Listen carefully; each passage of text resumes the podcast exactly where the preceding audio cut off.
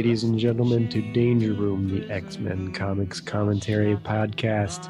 My name's Adam. My name is Jeremy. We're here to discuss X Men number 33, the June 1967 issue. The purple piper plays his tune, the choir softly sing. Three lullabies in an ancient tongue for the court of the crimson.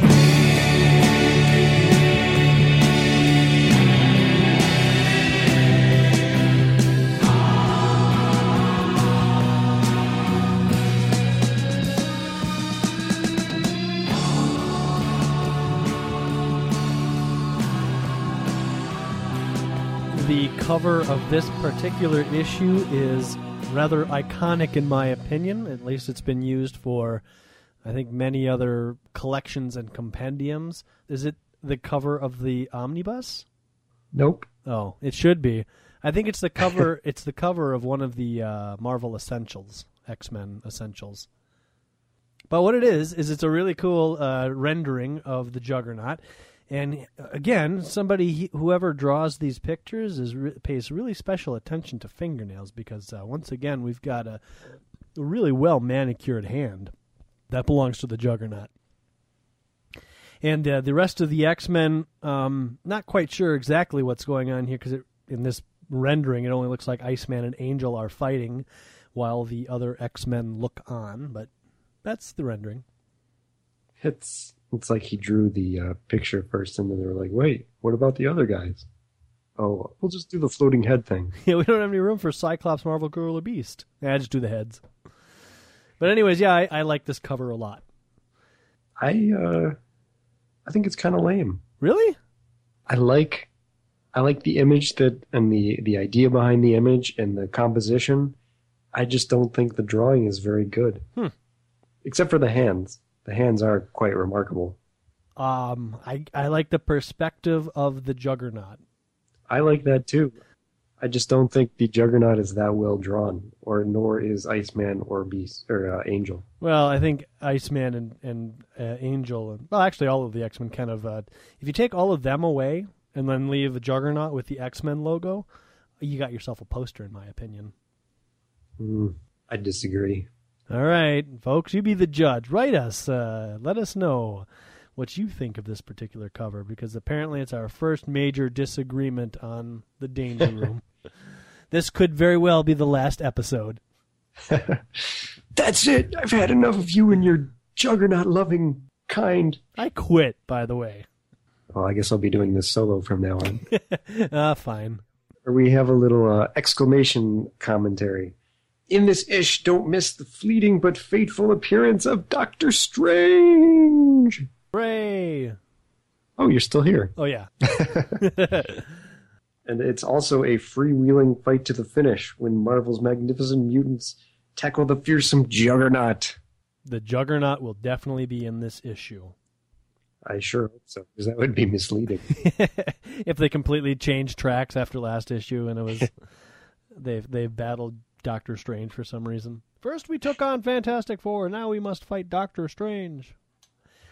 Anyways, this issue was edited by Stan Lee, written by Roy Thomas, drawn by Werner Roth, uh, inked by John Tartaglione, and uh, Sam Rosen is the letterer. And for the first time in a while, there's no Irving Forbush. Ugh, good. Thank goodness. Throughout this issue, they include all of the advertisements. And this is the first issue that I've noticed that they started promoting Not Brand Echh, Marvel's very own parody magazine. And on the cover of Not Brand Echh is the mighty Forbush man in his long johns and metal frying pan head hat. Right. So that's where Irving Forbush went. This issue is called Into the Crimson Cosmos. So when we last left uh, the Juggernaut, he had been summoned by the mighty Factor 3 to steal an airplane and fly to Europe. And, and uh, the Juggernaut, thinking that he had killed, I think, or otherwise incapacitated the X Men, said, "Well, I'm going to do that not because you told me to, but because I uh, uh, want to. Yeah. You're not the boss of me." You're not the boss of me. I'm the boss of me. I'll do what you want. Yes.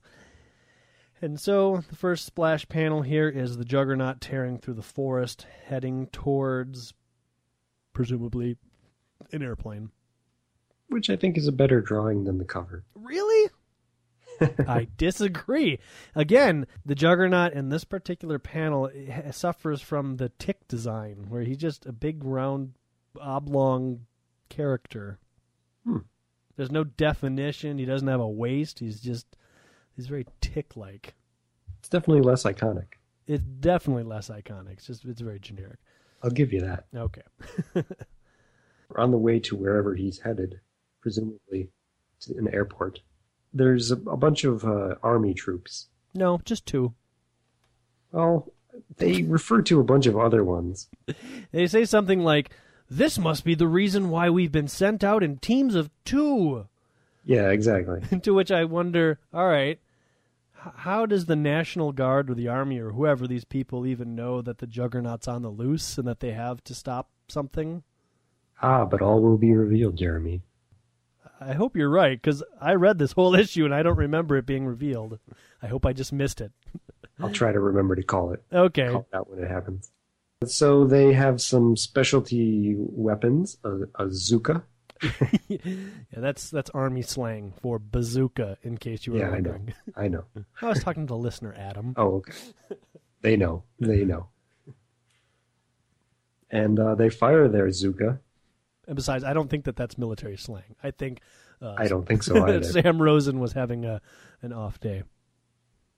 So the bazooka shell, uh, which has the power to stagger an elephant, I would think it would also kill the elephant, but I would think that a bazooka projectile would be much more powerful than just elephant stopping. doesn't even halt the juggernaut, of course. He raises his arms in victory. Meh, he says. Well, he doesn't say meh, but he does mention his invulnerable force field. I just want to point that out. They're really focusing in on this force field with this uh, couple of issues. And then the Juggernaut does another, uh, much more impressive than last issue, slamming down onto the ground with his two fists, which shakes the entire area around them with a shockwave. and it causes a rock slide that the two military men are like, "We're going to be killed." But then, in typical Marvel '60s sense, they duck out of the way in time, and and they're okay. Oh, we narrowly dodged that bullet. Whew, we better run. But they mention that they're um, trapped on one side of some boulders and Juggernaut's on the other side, heading for the nearby metro airport. Yes. So, at some point here, were you going to tell me why the military was out trying to stop the Juggernaut, or has that yet not been revealed? It actually happens in this very same panel. Ah, okay, Uh, next panel, sorry. okay. It's, uh, Cyclops says, Somehow I got through to the governor on the phone and he's called out the National Guard. Uh, you know, oh, okay. I mean, I did read that, and I was like, I took that as if like, okay, the events of the army just occurred, and then Cyclops, meanwhile, had contacted the governor, and the governor's like, really? I'm going to send out some National Guard. Like, I don't know what those army people were doing, but now the National Guard's coming in. Just a weird series of events, and uh, I completely mistook it. So somehow I got through to the governor. And what did you say? I said, I'm uh, an X Man, and the Juggernaut, who is this crazy man, My name is Scott Summers. he he's infected by the crimson bands of Cyttorak, and he's a living juggernaut, and he can he can cause earthquakes and such. You better get the National Guard out, okay, Mister Summers. uh, I'll, I'll be sure to get the National Guard. Uh, that's my terrible Schwarzenegger. Schwarzenegger wasn't the governor of New York, Adam. uh, anyhow, so I would have loved to have heard that conversation. Eh, That's all I'm saying. Meanwhile, uh, Jean has found the mental wave amplifier, and she's wearing it because apparently she's the only one of the group that received a crash course in how to use it. And she can use this to probe the professor's mind. Yeah, they just hope to contact the professor to figure out if he's going to make it or something, I guess. she puts it on. It looks like a stethoscope. It, uh, he used this when Bobby was unconscious, right? It's the same device. Yep, looks like the the doctor, the the dentist's little head mirror thing. Must turn to volume, she says. Everybody has something to say, and Scott says, Quiet, all of you! Can't you see she's concentrating, listening? Concentrating, listening. In case you didn't understand the part where I said concentrating, she's listening. Sorry, Scott. No need to get redundant on us. It's all right, boys. The, the psychic impulses are are coming in more strongly now. That must mean the professor's going to be all right. Thank heaven! Then she goes on to say, the story that they're showing. It's incredible. So apparently, when you uh, probe the professor's mind with the Mento whatever thing this is, it shows you a little mind movie, and that's kind of cool. Well, like, it has to do with the last thing that uh, he was doing was connecting with the Juggernaut's mind. Mm-hmm. So this is apparently what he was extracting from the Juggernaut's mind, uh, and, and the whole Cyttorak thing. Yeah, and so I got I, I got a little bit of excited, as much as as excited as you could get, because the Juggernaut. One of the first issues I bought of the X Men was uh, issue 217. Spoilers for those who uh, who might remember this and, and however many issues that is from now and who haven't already read it. It, it, it was um, actually uh, 215, 216. It doesn't really matter. That's uh, the point is, is it was a Dazzler versus Juggernaut issue, and from that point on, I was like, "Whoa, this Juggernaut dude's really cool." And so I played, you know, the Marvel superheroes game and had guide to the Marvel universe and read all of Juggernaut statistics, and it always just referenced like went into a cave and touched the crimson bands of Cyttorak and became a living Juggernaut, and is the stepbrother of Charles Xavier. And then it went on to go, uh, you know, was partnered with Black Tom Cassidy and pulled off all these heists and such. But it never really got into like what Cyttorak was. So when we started this story, I was like, oh, we're finally the story that I, has eluded me all of these years. I'll finally know it, and it's going to be awesome. So Well, let's delve in, shall we? let's find out how awesome it was. That they forgot to include it in every single one of his bios. Anyhow, So we have this guy walking on the hillside. who looks oddly like the professor. Are they? Yeah, you're right. He totally does. he, I can't tell if he's bald, but he looks like he's bald because he got one of those like rice hats on, a few panels later, he's bald. and he's got the same eyebrows as the professor. I bet he actually looks nothing like this, but the professor is his in his mind looks just like him. Oh, it's some self ego thing. Like everybody he portrays as himself. Yeah, exactly. Nice touch artists. ah, okay. This guy's name is apparently the Ancient One.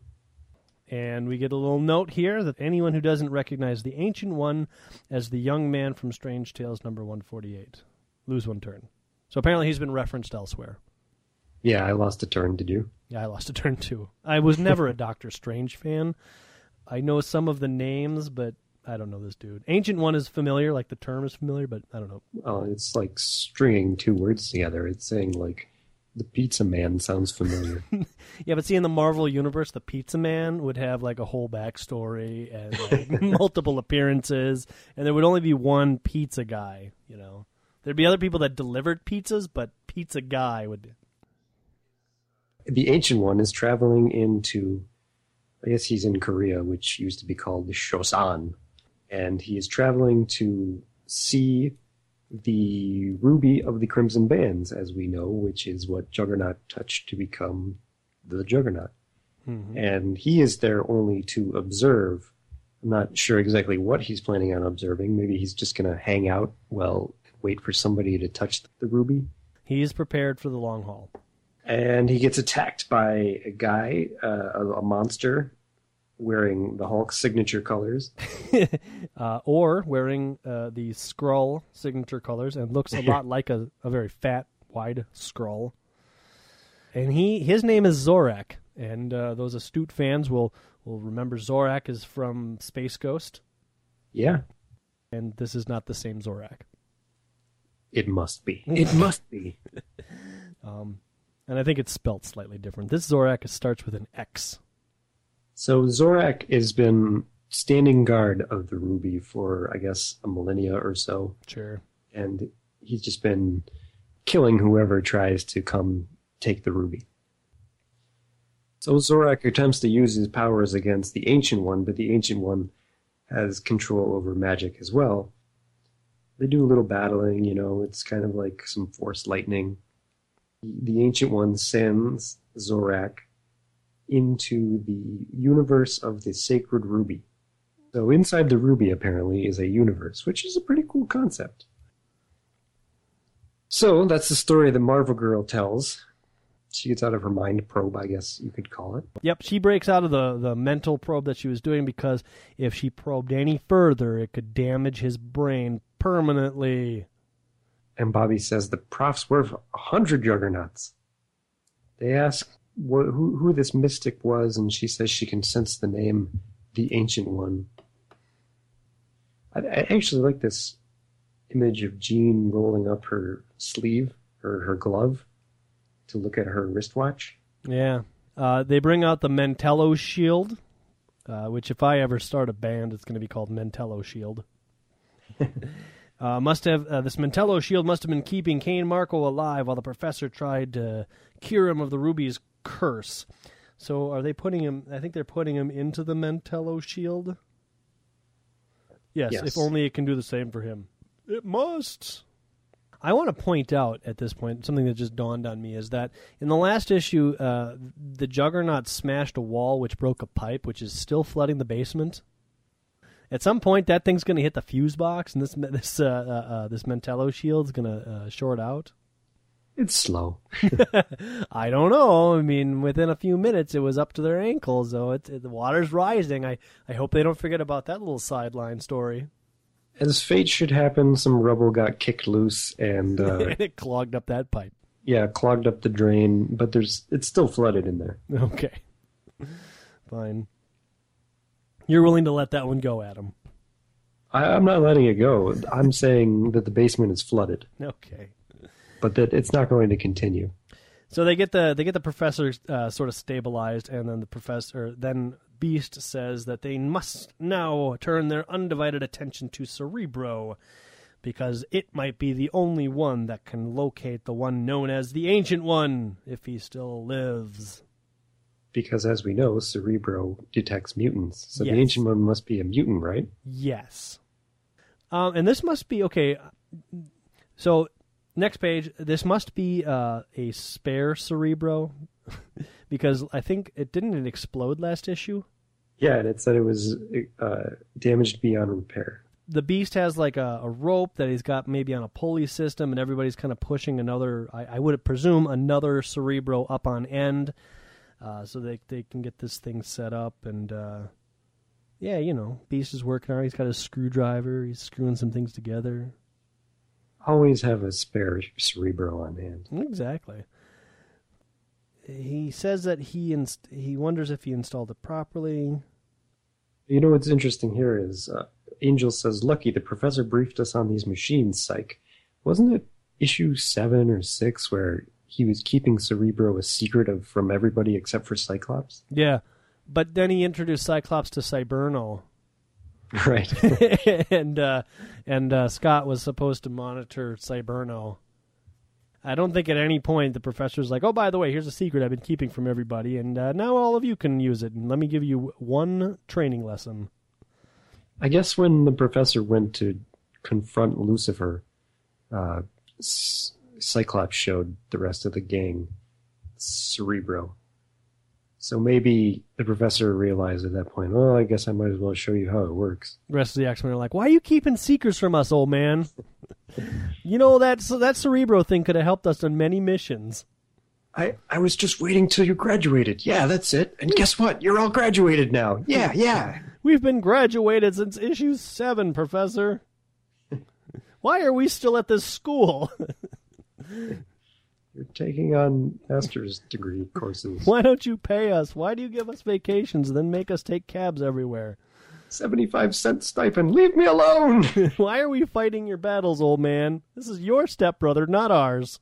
evil mutants. Evil mutants. everywhere, everywhere. So Beast must be modifying Cerebro so that it doesn't. Well, he says the, the MFB greatly increases Cerebro's range for a limited period, at least if I've installed it properly. And then we get a note saying So that's what it does. We've wondered ever since issue number 27. I got to be honest, I don't know what he's talking about, and I haven't been w- wondering since issue 27. So they turn the system on, and they they want to find out the ancient one, and uh, the Cerebro scans the entire globe. I wonder if the FCC is okay with that. So presumably they wrote out a tag that said the ancient one, and they stuck it in the slot of Cerebro. Right. That's how Cerebro operates. He, he reads text. Right, yeah. and, oh, ancient one. Matching data patterns for ancient one. Located. Boop, boop.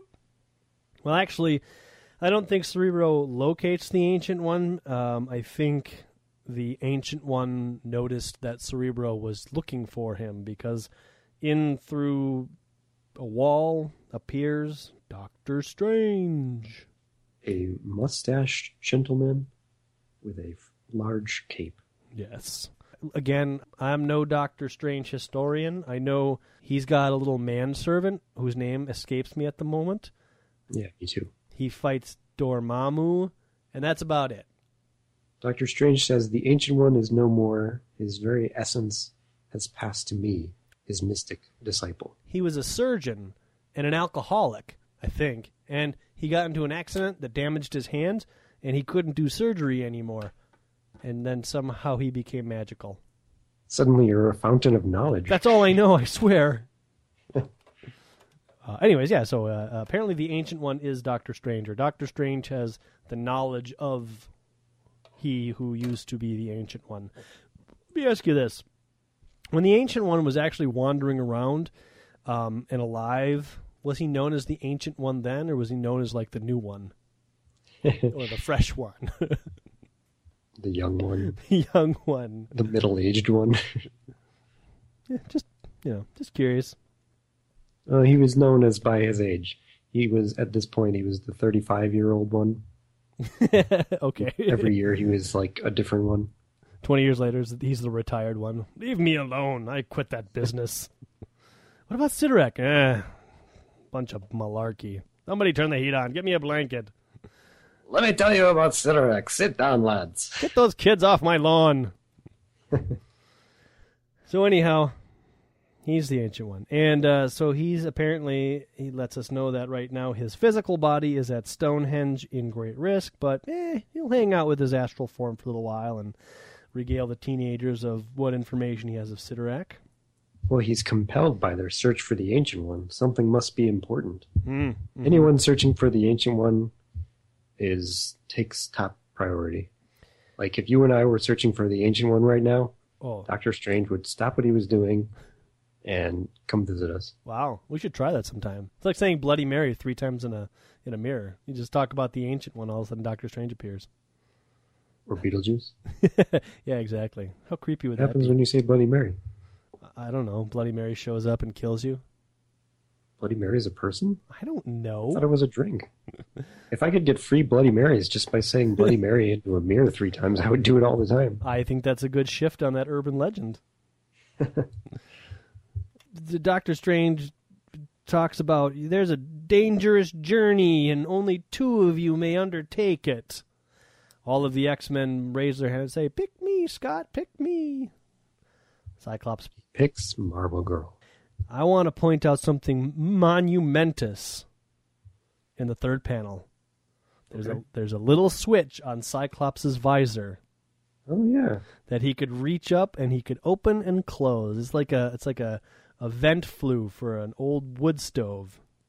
Is what I imagine is the uh, mechanics going on inside of his visor. Which, by the way, throughout this entire issue has gotten a lot larger than it's used to been. Yeah. Has been in the past. Well, he's using a new one. Ah, yeah, apparently. So there you go. That's, there's a little switch, folks.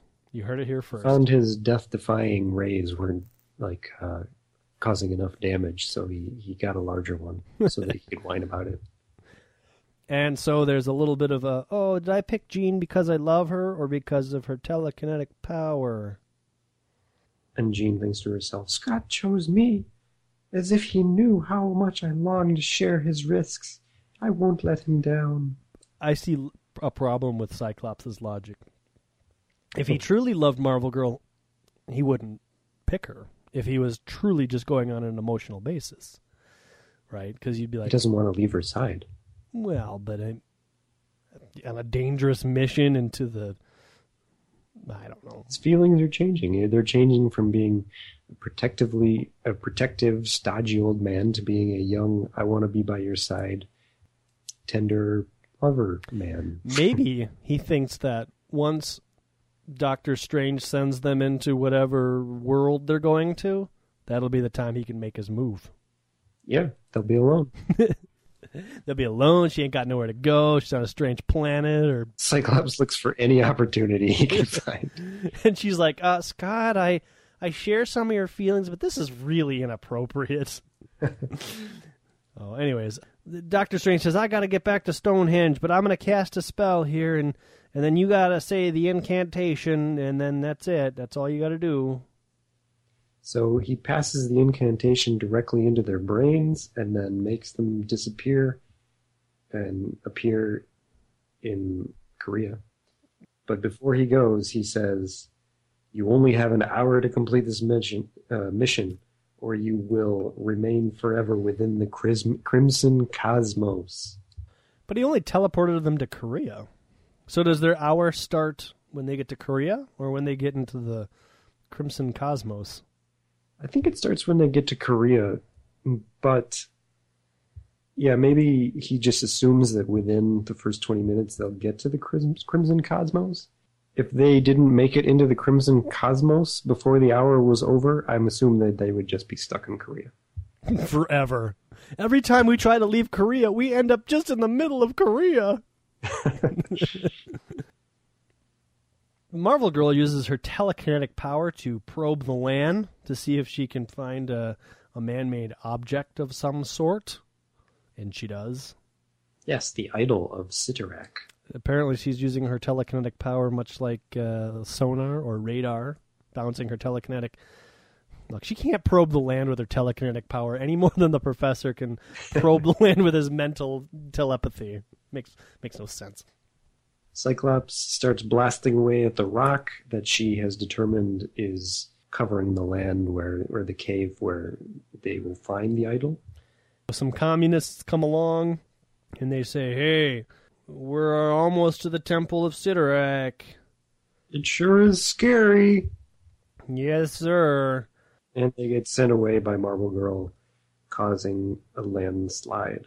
Yeah, we skipped one piece. When they first arrive in Korea, they're about to cross a field, but Marvel Girl says, "Oh, that that field might be filled with landmines, so I'll I'll I'll telekinetically levitate us across." So Marvel Girl drops a whole bunch of rocks on that minefield and blows it up, and then the troops are like, they don't say, "Oh, what delicious irony! A landslide on our own minds," but they do say, "Oh, our own minds have been turned against us." And then another troop says, "Oh." That makes sense because she's pulling out this strategically placed keystone. Yeah, And I, I was wondering, like, how did she, who placed that there, and how did she know it was there? Well, every every rock pile or or or you know pile of anything has generally has a keystone, the one piece that you pull and everything comes tumbling down. I understand that, but Oh. they're not strategically placed. They generally kind of fall that way. Well, yeah, I mean, she she she, she made a leap of faith there. I'm going to say that she detected somehow that somebody actually placed that keystone there as a way to set off the mines. The ancient one, She also detected. a millennia ago, said, you know, one day somebody's gonna need this. I'm gonna put this keystone right here. And then rocks fell on it. And uh, so, as the mines blow up, uh, one of the communists says, "Oh, we must have truly aroused the wrath of Cyttorak. Run!" In his best C3PO voice. oh, 3PO, R2, wait for me. Off they run. Good girl, Genie. he does that a lot, actually. Uh, says, like, uh, way to go, gal. she, yeah, she woofs and waits patiently for her treat. But we've already spent several minutes here, and Doctor Strange said we only had an hour. So you're right. The hour starts the minute they get to Korea. Well, we'll make it, girl. We've got to. So they enter the cave, and it's all pink inside, and there's like pictures of stars and suns, Moons and clovers. clovers and I think there's a horseshoe in the corner shamrocks. and a little guy saying, "Me lucky charms." No, it's a big red dude with a big S or something on his chest. They come across the idol of Cyttorak. Who's huge. It's very large. Jean gets tempted. She says, "Oh, the ruby! I must." And Cyclops says, "No, be careful. You will become an evil juggernaut too." Oh, I forgot. Then they clasp in each other's hands and say the magic words.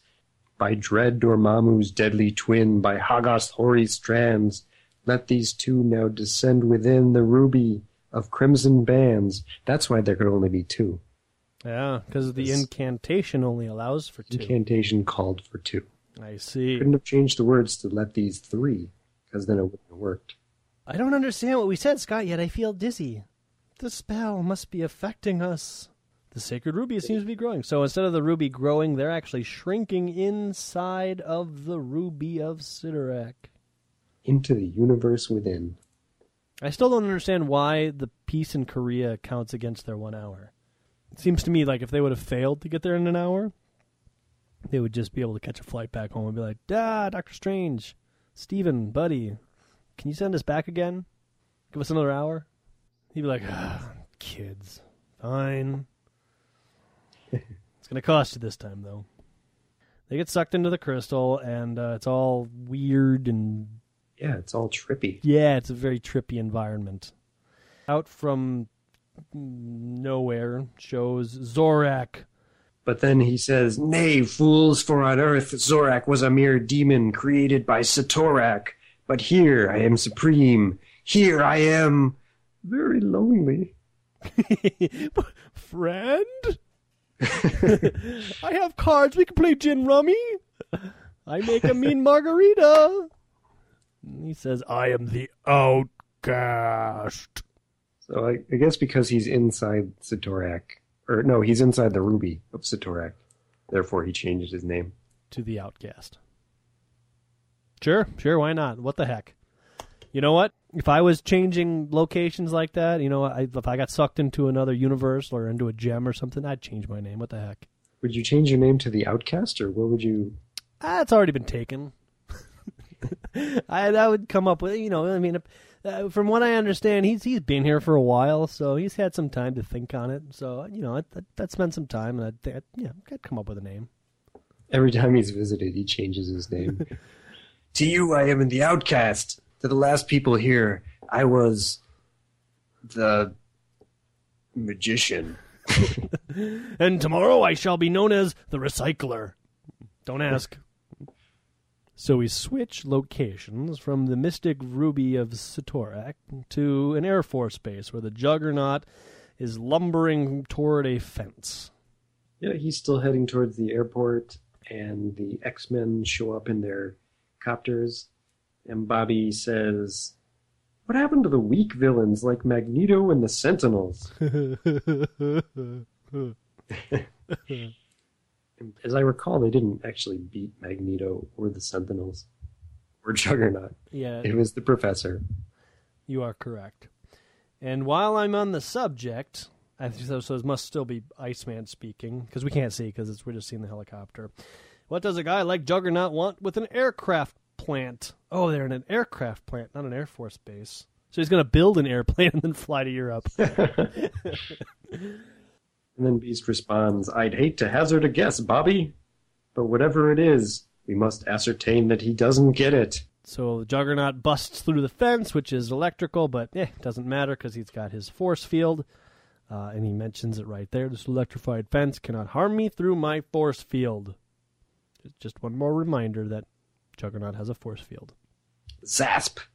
So uh, some security guards come and uh, running away, I guess, while the X Men kind of circle around the air for, or the uh, air airplane plant to figure out what their next move is. And this is when the Juggernaut finally realizes that uh, he doesn't really acknowledge that they're alive, but or that he made a mistake in not just killing them when he had a chance, but he says, "Oh, the accursed X Men insist on risking their rash lives yet a second time." I cannot wait for the days when the writing is not so corny. I am. This is this makes for a really difficult read when all of the characters speak the same. For I too was once in the place that you are at, and shall be once again, here hereto unto risking rash lives for a second time.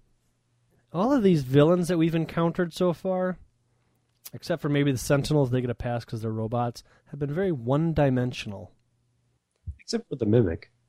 I guess he's had a little bit more dimensions added to him, but even even him is still like, oh, the world wronged me, and I got these powers, and now I'll take over the world. Everybody's just got like this singular focus, and Yeah, the villains in the X Men thus far are definitely very one dimensional. I think we glossed over one fact. Uh, so th- the the Jean and Cyclops went with were sent away by Doctor Strange, and Cyclops said, "Okay, you other three, I got a very important job for you. You guys got to go after Juggernaut, and you got to slow him and give Bias some time, Bias as much time as possible." So this page here, after uh, we were just talking about the horrible dialogue, uh, the the remaining X Men are trying to come up with a plan on exactly how they're going to do that. Yeah, and they don't know what the Juggernaut is doing yet. They just know he's at an airport. They don't know why. So on the next page, it's another two thirds page. Uh, they come up with a plan that would have worked wonderfully on just about any other mutant or supervillain, I should say. Uh, but Pretty cool, yeah, but I mean, they they should have realized this wasn't going to work on the Juggernaut. of course. But what they do is they uh, Beast acts as the fulcrum for the helicopter. Uh, Iceman uses an ice pole vault to push up the tail with Angel's help, so that they can create uh, a, a blender, or or what would you call it? Like a they they basically want to chop the Juggernaut up with the blades of the helicopter fins. Yeah, Blender sounds pretty good. Yeah, so they, they flip it towards him so that they can push it into the Juggernaut, and I don't know if their plan is just to rip him to shreds, because that's pretty dark. Yeah, it is. But I mean, as the X Men should have realized, the Juggernaut, a, he's got a force field as he mentions again, and he's pretty much invulnerable. it's it's pretty cool, but if it had worked, it's pretty violent. Yeah, so he he he busts apart the helicopter blades, and now the helicopter's just destroyed. So The one thing I don't like about this helicopter vaulting uh, panel is that the sound effect they have for the rotary, uh, the the blades uh, rotating is swoosh. Mhm. That, that's not right. It should be like chugga chugga chugga or something like that. Something repeating, not just a swoosh. you would have preferred a whoop whoop whoop whoop whoop Yeah, whoop yeah. whoop whoop whoop sound. I would have yes. Uh, one day we're gonna write a comic book, and it's, everything's gonna be perfect.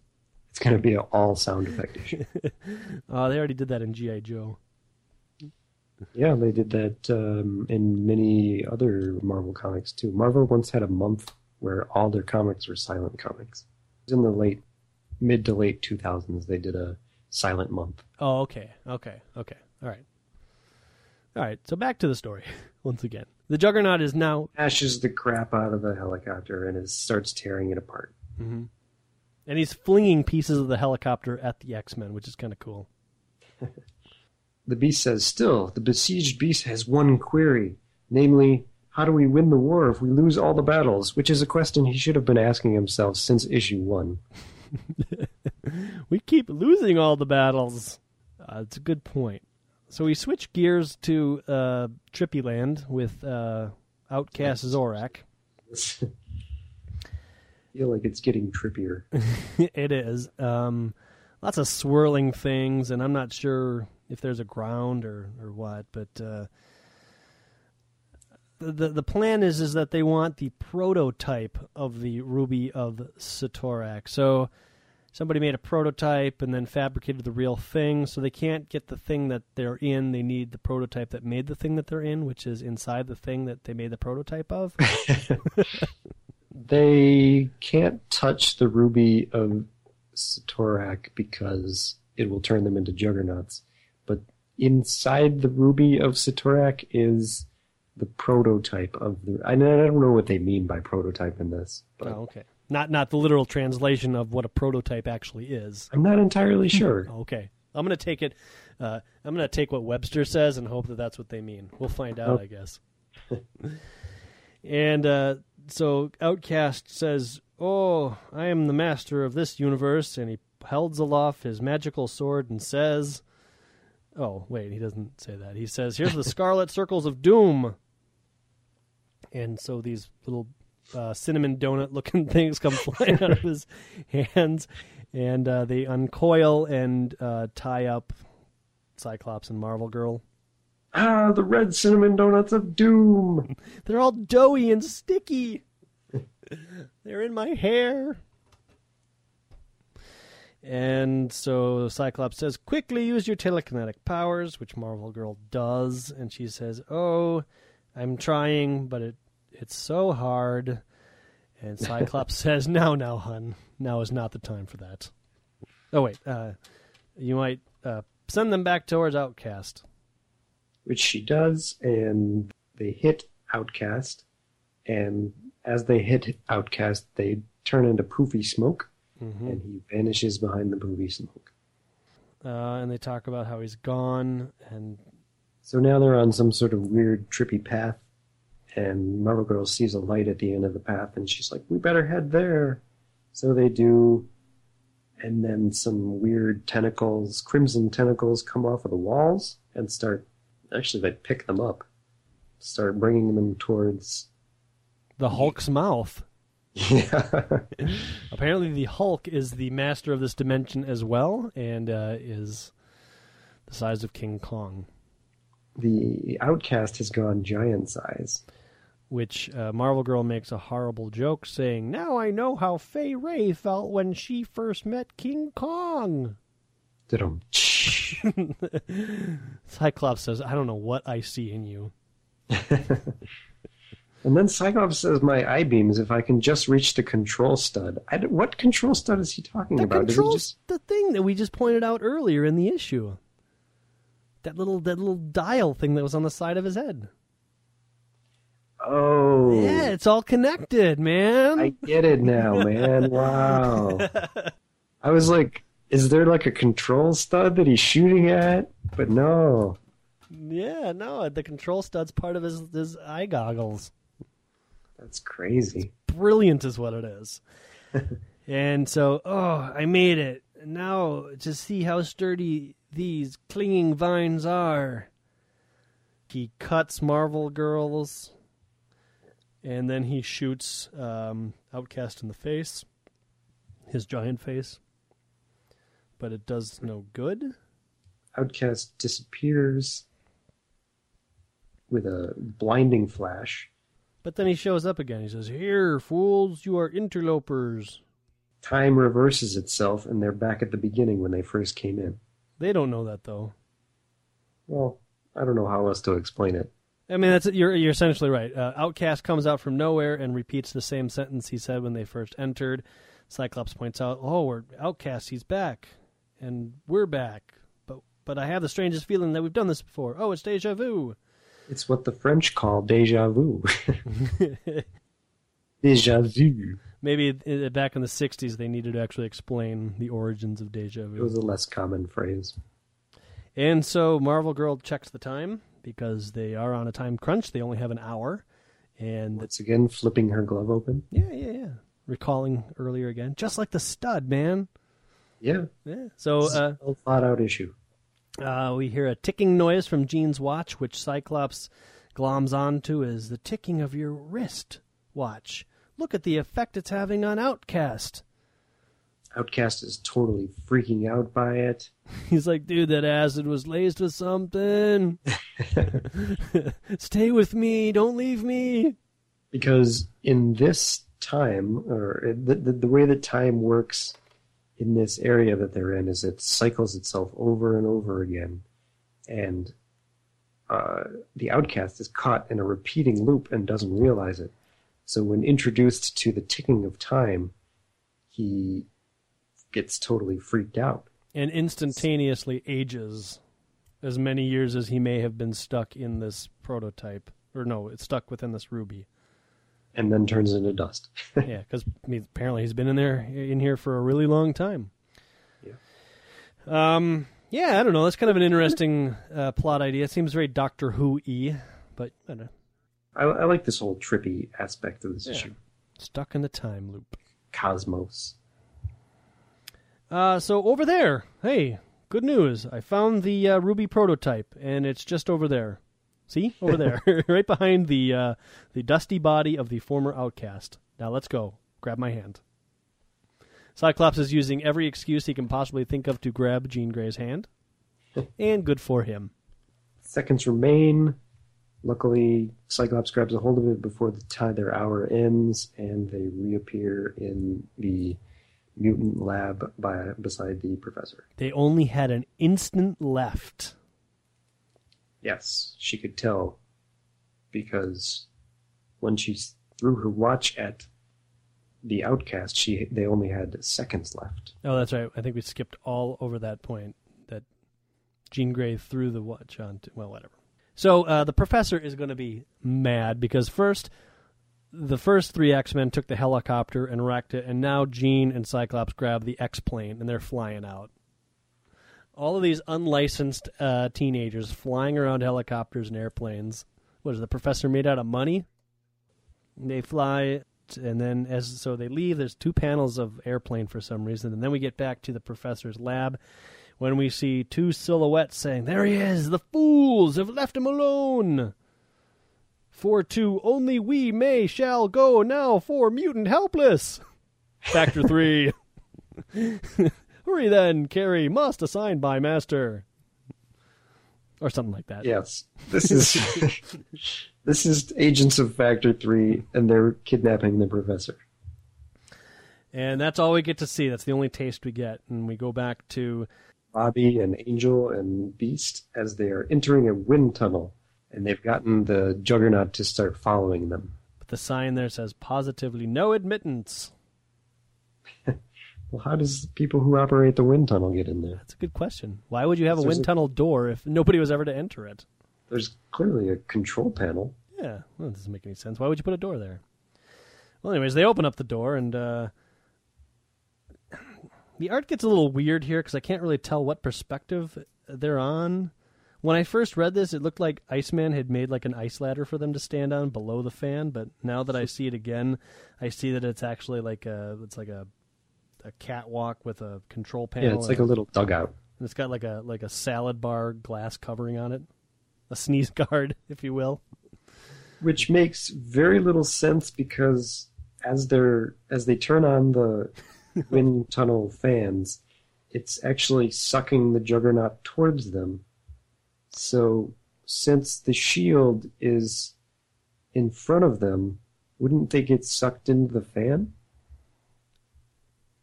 Um, I don't know. yes, maybe. I guess you're right. The blades of the fan are behind the X Men, and the shield is in front of them. So you're right. They they should be. And as Juggernaut points out, the the wind tunnel is sucking, is is doing a sucking motion. so yeah. he he comes in, and the pull is tremendous, and he can't fight it.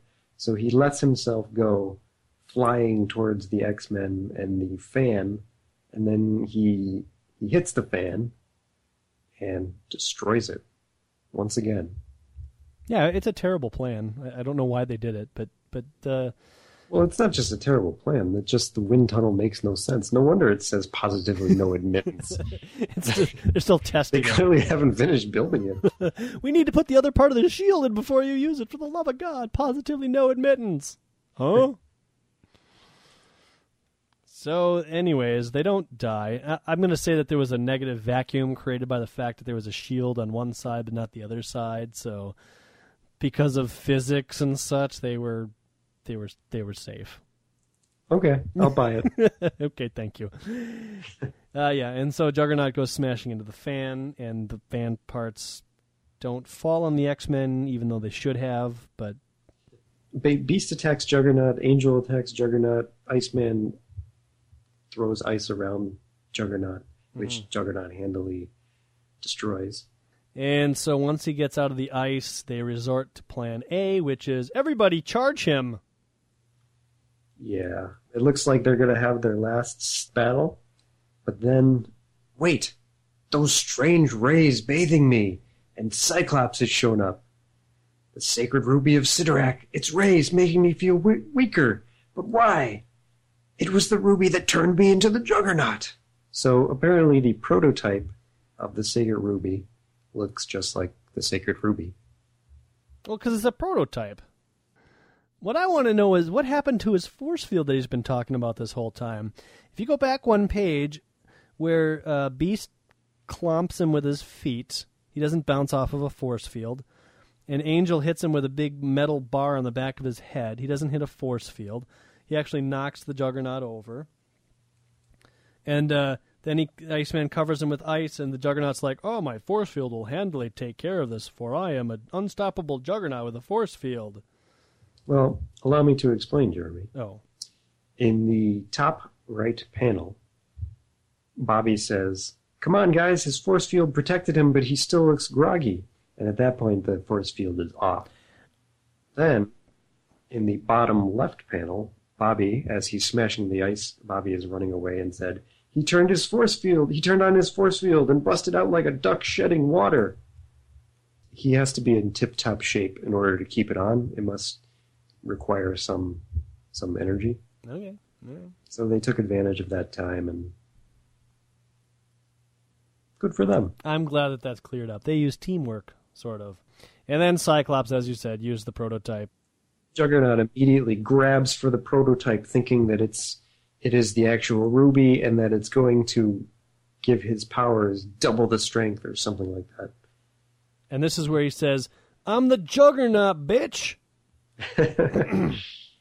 Um yeah, it is. No, actually, he just says, I'm the Juggernaut. I'm indestructible, invincible. Well, he says it a lot though.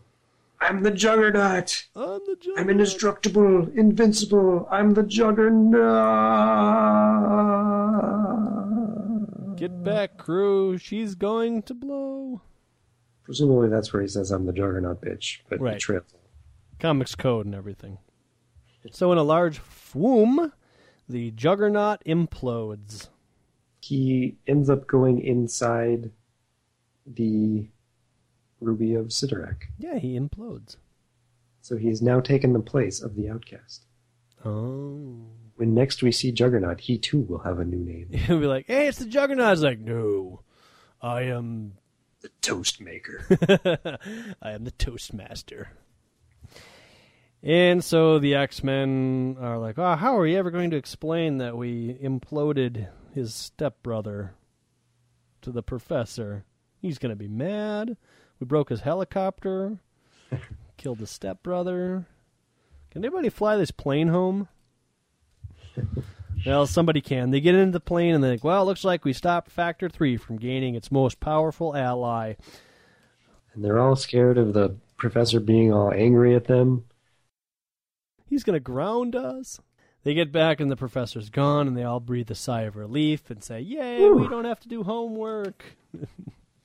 And immediately Cyclops freaks out. The professor, he's gone! He must have been taken by Factor 3! Either that or he's in the bathroom. Give me a break. Uh, I don't know.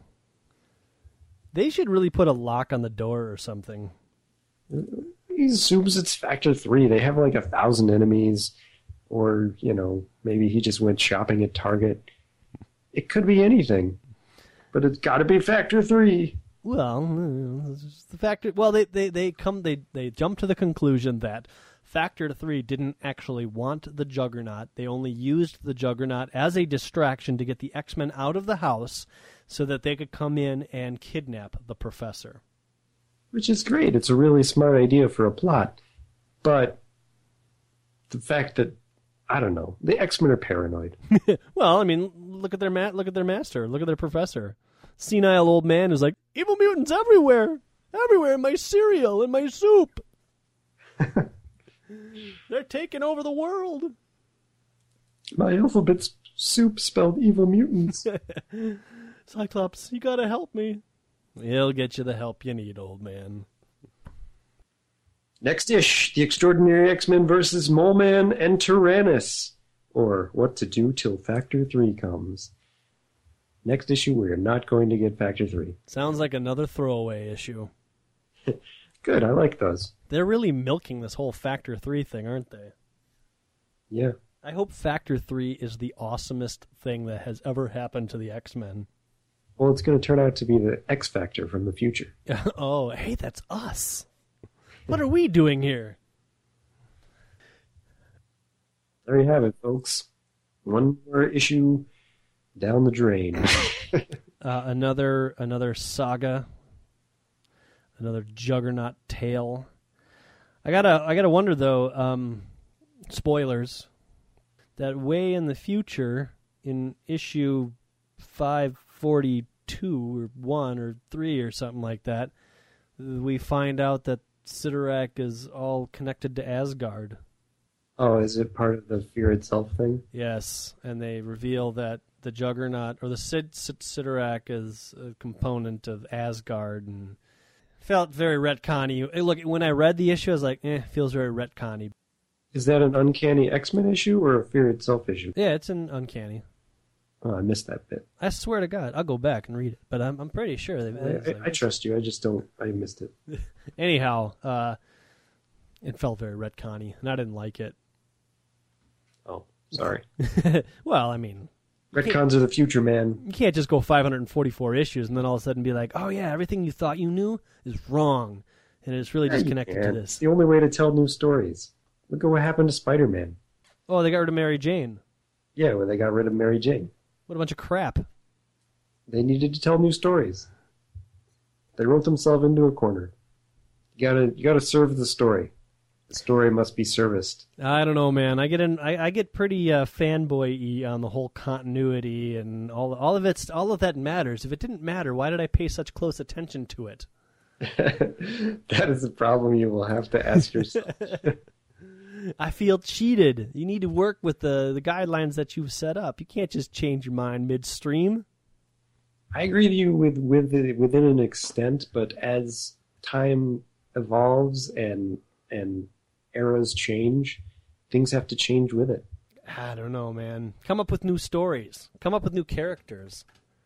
I was listening to uh, uh, Hollywood Babble-On this week, which was uh, uh, from Comic Con from last year or something. So it's kind of an old one. I haven't listened to that very same episode today. They talk about the retcons and all that sort of stuff, and Kevin Smith talks about the Golden Age, Silver Age, and Modern Age, and he says that this is uh, the digital age or an, a, a new age. But I disagree with that because in the Golden Age, they only carried over a handful of characters from Golden, Silver to Modern. Whereas in this digital age, they're just taking all of the old characters and rewriting some of them and not rewriting some of the others. And I don't like it. If they're truly going to start a new generation, just say like, okay, all the old crap's gone. We're going to take Wolverine and Mister Fantastic, and that's it, and we'll create a whole new universe. And it'll fail like the new universe did in 1987 and then go back to telling the old stories. Or it'll be like five or ten years ago, whenever they renumbered Fantastic Four and all those other issues, and then 25 issues later, they're like, yeah, this sucked, and they restart the numbering back to where they left off from. That's what's going to happen here. The Uncanny X Men is going to go back to like the 500s. It's going to wait. They're going to wait till Yeah, 600. it's around issue 600 will come around and it'll go back to 600. Yeah. We all know that. Oh, okay. Really? I thought I was through the looking glass here. but I think what should happen, and I mean this is like for the whole industry, is that instead of what DC did, which is kind of half-ass reboot everything, Yeah. Batman counts, but nobody else does. Right, exactly. They need to actually start fresh and, and really wipe out all their characters. And yeah, a lot of people are going to flip out and they'll lose a lot of sales, but they'll probably also gain a lot of sales. Ooh, you can't do that in today's comic landscape.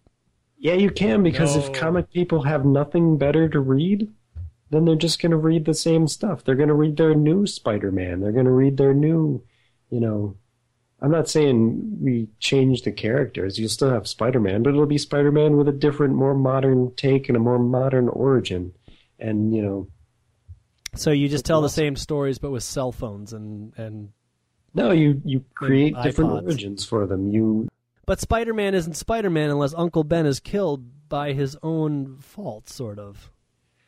Well, you can keep some other sort of tragic. Batman's not Batman unless his parents get killed. Yeah, you can keep elements. Wolverine's Uh, not Wolverine unless his mind is wiped and he's been Weapon X and adamantium bones. There's, Well, there's a lot. The characters there. that's not necessarily true. From I their mean- origin. you can you can change all of that and and the original stories aren't going to change. They'll still be there. And you create new stories. And that's where the that's where the comic industry needs to head. Why don't they just use the existing continuity and create new stories, create new characters, create new places? You can bring all that baggage with you. uh, they are but i don't know. That, that that's a good idea too but i don't know. I, th- I think the the current continuity has just run its course I think we're just rehashing the same old stories, and superhero comics aren't as interesting anymore. And they're trying to do things like renumber everything to bring bring up sales, and it works for a little while. But then, you know, if they really want to bring out new sales and, and hit like a target market that isn't the same old target market over and over again, then they need to do something different. Hmm. They need to start doing some less superhero comics. Yeah, yeah, yeah. I mean, if you think about it, like the well, the comics that we're reading right now are the very dawn of the com not of the superhero age. I mean, there were superheroes prior, but not to the extent that there are at this period of the '60s. But what's the next thing? What's the next comic book genre? I guess if you knew the answer to that question, you would be doing them and you would be rich. Yeah, exactly. so that's not a fair question for me to ask. Okay.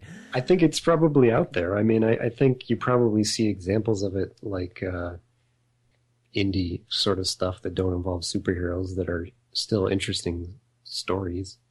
Walking Dead, for example, Yeah. uh, Fear Agent, um, Y: The Last Man, which is over now. I guess Fear Agent's over too. And even you have you have Invincible, which is probably one of the best superhero comics going right now, which is because it's all new stuff. I'm pretty far behind on Invincible, but yeah, I do like that comic Yeah. book a lot. I lost track on Invincible too. I'll get back into it though. Plenty of time. All right. Well, with that in mind, Little sidetrack there. yeah. So uh, join us next week when we we we read the throwaway issue, and it's a lot shorter. Uh, but yeah, so you can get a hold of us. Uh, mail us at dangerroom at uh, redcatproductions.com or visit us at www.redcatproductions forward slash danger room or see us at facebook.com forward slash danger room podcast or follow us on Twitter at danger room go. And um, if you haven't yet, go to the iTunes and give us a excellent rating, five stars. That's one of the only ones we'll take. Yeah, we, And, uh, we return anything less than five stars. Yeah, seriously. and um, next issue, we are going to read the names of all of our Facebook fans on air. So Oh yeah, if yeah. you want to be a part of that, like us, like us soon. Yeah, other other shows and, and podcasts give away T-shirts and prizes and stickers and such. We'll we'll read your name if you like us on Facebook. Believe us, if we could give away T-shirts and prizes, we would. But uh, we're not there yet. So Don't uh, know if we'll ever be there. click the like button and hear your name. It's as good as that, folks, and as easy as that too. I mean, if I like this podcast, I would do it. I would totally like this podcast. Or wait, I do like this podcast. I'm not saying I don't. Yeah, you're not much of a salesman, Adam. If I was a fan listening to this podcast, I would totally do it. All right. Well, on those notes and that uh, awesome offer that we've made to you, I think it's time for us to to end this. Longest episode ever. Until next time, or until next week, the danger room is closed.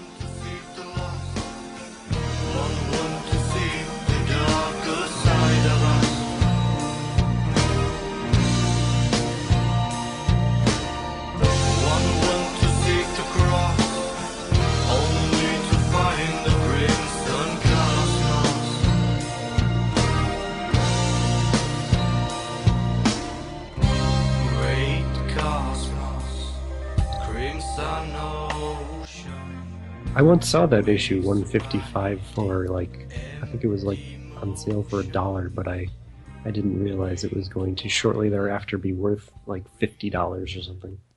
It was because it was the last issue. In the early 2000s, those last 10 Transformer issues and 10 G.I. Joe issues went up in price like crazy. And I, I stopped collecting Transformers on the first issue where they started going up in price. So I have one that's worth like, I don't know, $5 or something. Ooh. You weren't collecting GI Joe and Transformers when we were going to that comic place in Norfolk, were you? No, I wasn't. I was collecting GI Joe actually, though. I started collecting it again towards the end of our Norwood travels, Oh, Norwood. I didn't know that. and then I went on a rampage of collecting all the back issues. Oh, okay. I did that once actually with Shade the Changing Man. GI Joe was a lot easier because they were cheap. Oh, Shade was Shade was really easy and cheap too. Oh, okay. I went to a comic book store and I think they had uh, they didn't have like the first fifteen, but they had uh, they had the same writer. I can't remember what the writer's name was. They had a mishmash of artists, but they had like one primary artist and like three rotating ones for like the first fifty issues. Then it changed entirely to a different staff, and it just went way downhill. So I was able to get uh, like issue fifteen through fifty complete for like like twelve dollars or something. Uh, see, with GI Joe, I had to go to a whole bunch of different stores and pick up issues like kind of ragtag. I did that for so long that I ha- still have dreams about collecting issues of GI Joe. Why? just because I I did it for so long that it just became something that I did and, and became ingrained as a part of me. So occasionally I have a dream of like, here's issue forty five. Wow. Well, I'm with you. I get that part, but I mean, was the goal to get a, an entire run, and did you actually? Yeah, yeah. I was trying to get one through one fifty five, and and I uh, Did you succeed? No, no, I did not. Did you get one? I have a terrible torn up copy of one. Do you have two? Yeah, I got I got like one through hundred and fifteen or something. Two was like when I was growing up. When you would look in the back of the comic books and it would show you like the price guide, like order back issues now. One was worth like was selling for like ten dollars, and two was selling for thirty five dollars, and then three, four, five, and six were you know seven, eight, ten dollars or whatever. So two for some reason was worth a lot more than all of the other ones for the longest time.